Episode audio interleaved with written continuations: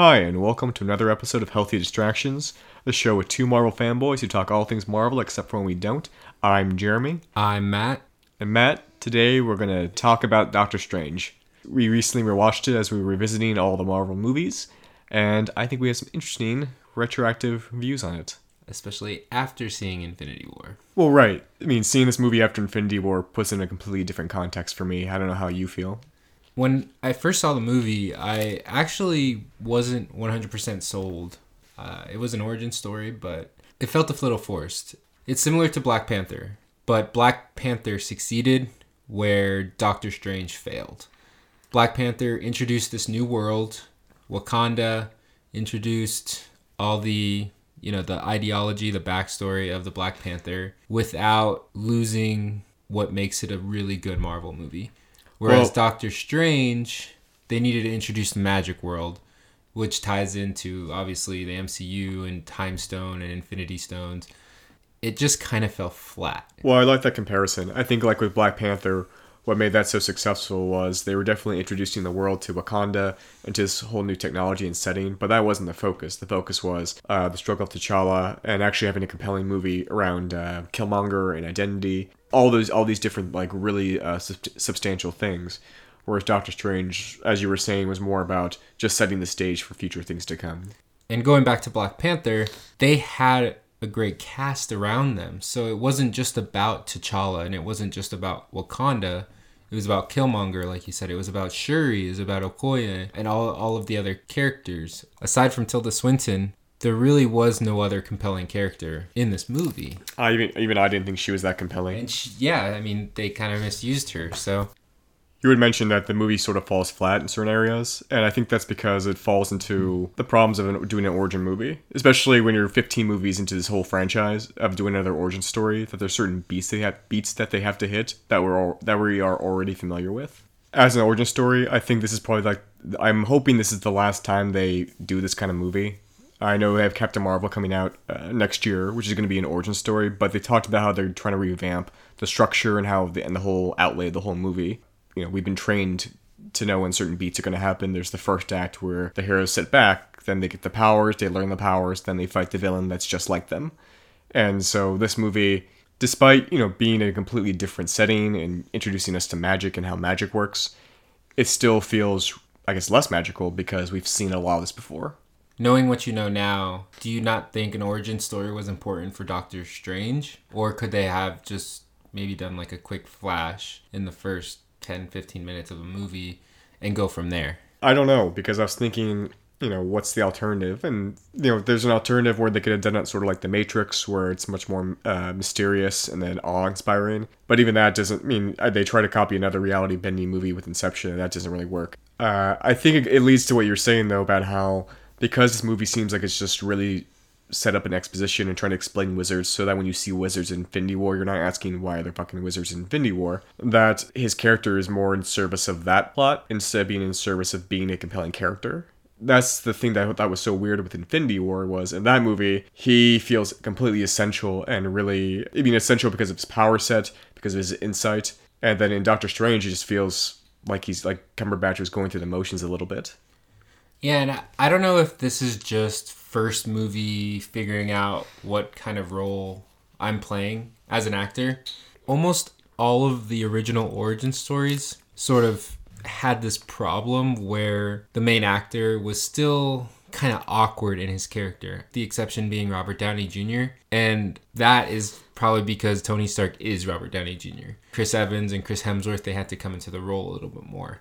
Benedict Cumberbatch, to his credit, in Infinity War, he came into this role and he embraced it. One of the other problems with watching this movie retroactively is is seeing how awesome his powers actually are and how come we didn't get any of that in Doctor Strange in his solo movie. It's unfair to go back and say like, oh, you know, it didn't have that much of an impact, but then at the same time, now that we see what the potential was with Infinity War, it's almost like we got a little bit shunted from the true potential of this movie. Right. I think that's also the issue is speaking of his powers in the in the Doctor Strange movie, magic is really it's there's a really cool scene with the multiverse that really I think that was trippy and was totally going for what the movie was pitched as this very psychedelic weird journey But that was very much a taste and not the full appetizer, not the full meal. And we see structurally that like, okay, well, you can really just manifest these few shields and these few weapons. I get it. It's he's he's untrained,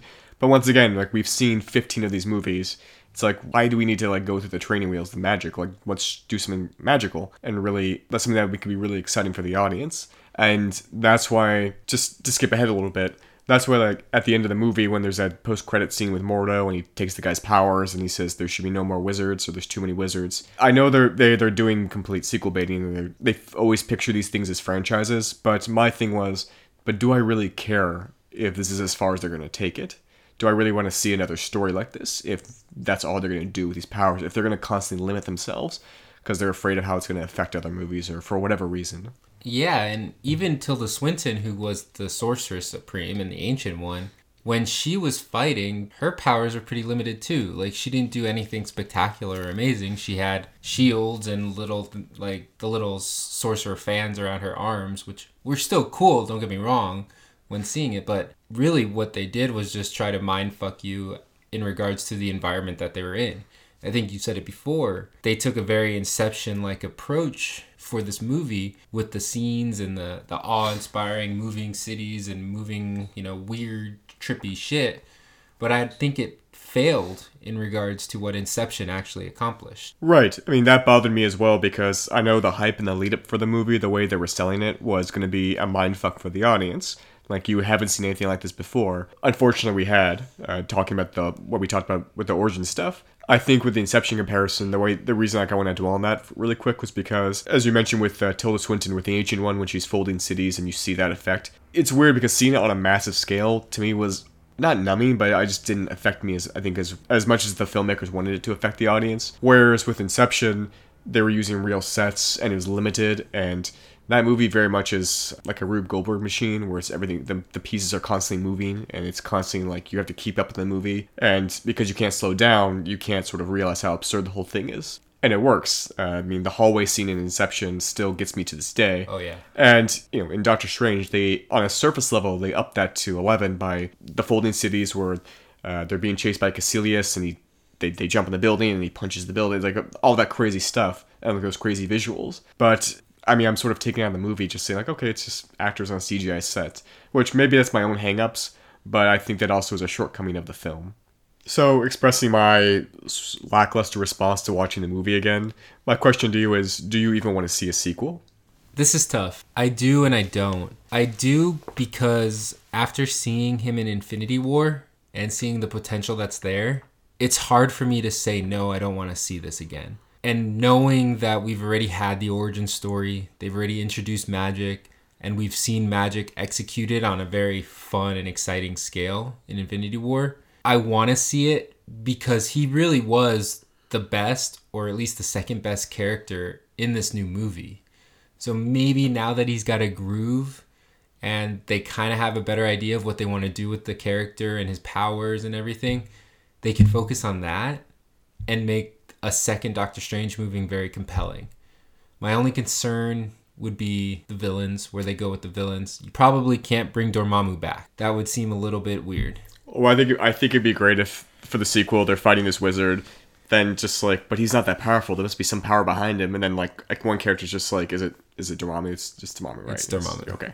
but on the other hand, I almost don't want to see a sequel because I don't know if I would really enjoy a solo movie again all that much. Doctor Strange as a character succeeded in Infinity War because he was surrounded by Tony Stark, by Spider Man, and he had that other powerful character on screen with him clashing and bat- butting heads all the time. So, unless we can get something similar to that in a Doctor Strange movie, I really don't know if, if I'm really all that excited for a second Doctor Strange movie. Right, and I think we're actually in a similar situation with Thor, where after the Dark World and then his subsequent follow ups in the Avengers movies, I mean, I didn't need another Thor movie just because, and I think even Chris Hemsworth agreed, like, there's nowhere else to go with this character. And then they brought in Taika Waititi, and the rest is history. So then my other question would be are they due for a Ragnarok style reboot where they trim all the fat, get rid of everything dull from the first movie, and then just sort of focus on making this very mystical and colorful film? For example, in the first Doctor Strange movie, I, I mentioned there's the multiverse scene, which I think is still really like a very effective scene. Like that to me was pushing visual effects, especially seeing it on the big screen in a really strong direction. I was mystified by that. I gotta stop saying the word mystified. Every time I say it, just I- I'll put a dollar in, it, in the jar or something. but basically, if they did a sequel, I'd I'd want that to be the sequel where he's in the multiverse trying to save the multiverse and he's encountering weird, strange settings. Pun intended. God damn it. Well, and to that point, not to cut you off, it would actually make sense for him to go through the multiverse and see the other universes to maybe figure out what other threats are out there. And that could be the focus of a new movie. Right, this actually just came to me, but thoughts for a sequel is you could basically do Infinity War on a smaller scale, where Mordo, at the end of Doctor Strange, he said no more wizards, or this power's to is being abused. So he finds out in one of the books in the library that there's a world where you can do a spell if you have to get like a magical orb to wipe out the wizards or take away the power. And Strange has to f- stop it. So he has it's like a chase movie through the multi-dimension or the multi-world. I don't know what the emotional through line would be for that character still, but at least as as a premise that that could work. That brings in another question Is Benedict Cumberbatch expendable? Do you move forward with a different actor? Do you put Doctor Strange on hold for a little while? For Cumberbatch, I'm actually gonna come back. I'm gonna I'm gonna uh, do a flip flop within the episode because I I think it sounded like I was being harsh on him. I think the first movie just doesn't service his talents very well. As we saw in Infinity War, he can shine when he wants to shine. Oh, yeah. He- like Cumberbatch is, is a bona fide movie star. Um, he has the charisma, he has the talent, and the persona and the nuance. So he can do emotional, he can do sarcastic. Um, even though his sarcastic persona in Doctor, the first Doctor Strange was a little too forced, they're definitely leaning on another goatee douchebag like Tony Stark who gets humbled. I think it goes to what you were saying about it's really about letting him freestyle as an actor, surrounded by other actors of equal caliber who can like feed up that chemistry. Um, I'm gonna keep leaning on the Ragnarok comparison because they're like, well, what if it was the Hulk? The Hulk and Thor have to team up in this strange setting, and that banter between those two characters was so fun and so kinetic and so memorable, and they had a really great rapport with each other. There was conflict and then resolution. And even when he was turned back into Bruce Banner, it was a really I was compelled by what was going on uh, going on on screen. So if they could solve that for the sequel, I think they'd be in good good footing. I think that's fair. And I do, like I said, I I mean, he was great in Infinity War, so I definitely don't necessarily want to just throw him under the bus and get rid of him right away. With you bringing up Hulk, is there another Marvel character that they could possibly bring into the Doctor Strange movie? Would you bring in Ant Man since he has access to other verses? Can I throw you a curveball? Yeah, How about Silver Surfer? that would be awesome. If they can actually seal the deal with uh, 20th Century, though. Let's just go on the assumption that if they really want a character, they could get the character. Okay. And having that, he- he's such a weird. It's once again, it's similar to the Hulk, where it'll be a fully CGI realized character, but the personality it would it'd be a huge challenge, and I think it'd be a challenge that they're up for. And watching this character, like who has the power cosmic, who's seen you know the destruction and the rebirth of the universe, who's sort of like also sort of blase, not blase because that's not his personality, but has that sort of cosmic wisdom with Strange, maybe challenging him and his own perceptions and sense of self in a new way. Yeah, I would be totally down for Silver Surfer. I think we brought that up before. Silver Surfer is just one of those characters that interests me. I, I don't know too much about. I know he's powerful. I know he works for Galactus, and I know he had his homeworld and his family destroyed Actually, or saved, in in, and in return he would work for Galactus. So that would be great. I didn't even I didn't even think about that. it's and it also does solve your villain problem because who's more powerful than Dormammu? Galactus. Galactus. I like where your head's at, Jeremy. Well, I'll tell you, Matt, cocaine's a hell of a drug.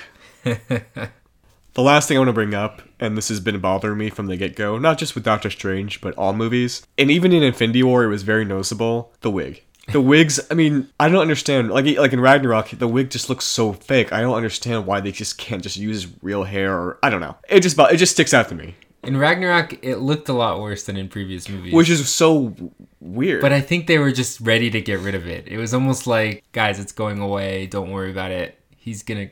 Chris Hemsworth is gonna have his real hair. no, no, the Doctor Strange's wig in Ragnarok. Oh Even, yeah. even that one little scene, it looked so wiggy. Yeah. and it just is such a distraction. I will say I've been very negative uh, about this movie, which is weird because afterwards I liked it. I mean, it, uh, It was better than it was better than most of the Phase One origin story movies that we saw from Marvel. So I do want to end on a positive note, and the thing that this movie does stand out for me more than the other Marvel movies is the final third act. And I think this was talked about when it first came out, how it felt revolutionary the fact that the third act was about putting his putting his city back together, and he actually outwits the bad guy. And so there's that really good potential there for future sequels of playing with those mm-hmm. ideas. Of like how do we sort of break conventions instead of having it come down to him finding another magical being uh, with fisticuffs or whatever. I was actually going to end on the same positive note. This was a very unique and cool way to end this movie.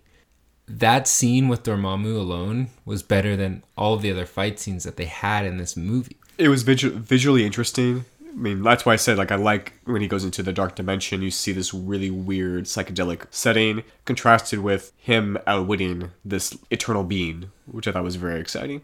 Yeah. On that note, I think that concludes Doctor Strange. Did you have any healthy distractions that you'd like to recommend this week? Uh, the only one I have to recommend this week is a book I just started reading called War and Peace, uh, written by Ronan Farrow. He was one of the writers for The New Yorker that broke the Weinstein case. Uh, really smart guy. And the book's about the declining state of the State Department and why diplomacy is important. It chronicles his time there with trying to end the Afghanistan war and all this different stuff. But it's it reads like a spy novel. It's very very engaging, and I super recommend it, especially if you're looking for dipping your toes into foreign policy or anything in that uh, area. You do know who our audience is, right? They don't care about politics. I don't care about politics. Well, that's a shame. Cause no, I'm just kidding. Because that spoils our next episode. Or does it? I actually have one as well. I started watching a show on Netflix. It's called The Rain, and I've only two episodes in. It's a pretty post-apocalyptic tale. There's a virus that's killing people, comes down in the rain, and oh, got it. yeah, they Sorry. they have to uh, they have to figure out why is this happening, and they're trying to survive. In these first two episodes, they're just trying to get out of the bunker, trying to survive, stuff like that. So yeah, it, so far so good. The dubbing is a little meh, but I like it. I'm I'm interested in to keep going. So yeah, it hooked your attention. got my attention so far. We'll see what happens after the next few episodes. Okay, because if it if it shits the bed at the end, you get to come on this this podcast and refute it. So keep that in mind. Yeah, I have no problem with that. As always, we'd love your feedback. Uh, please rate and review us on iTunes or wherever you subscribe to our podcast. You can contact us at healthydistractionspodcast at gmail.com. Find us on our Facebook group by searching Healthy Distractions, on Twitter at health underscore distract. And yes, please tell us if you've had a chance to revisit Strange, what your thoughts were, and would you want to see a sequel? And what would you want to see in that sequel? As always, I've been Jeremy. I've been Matt. Later.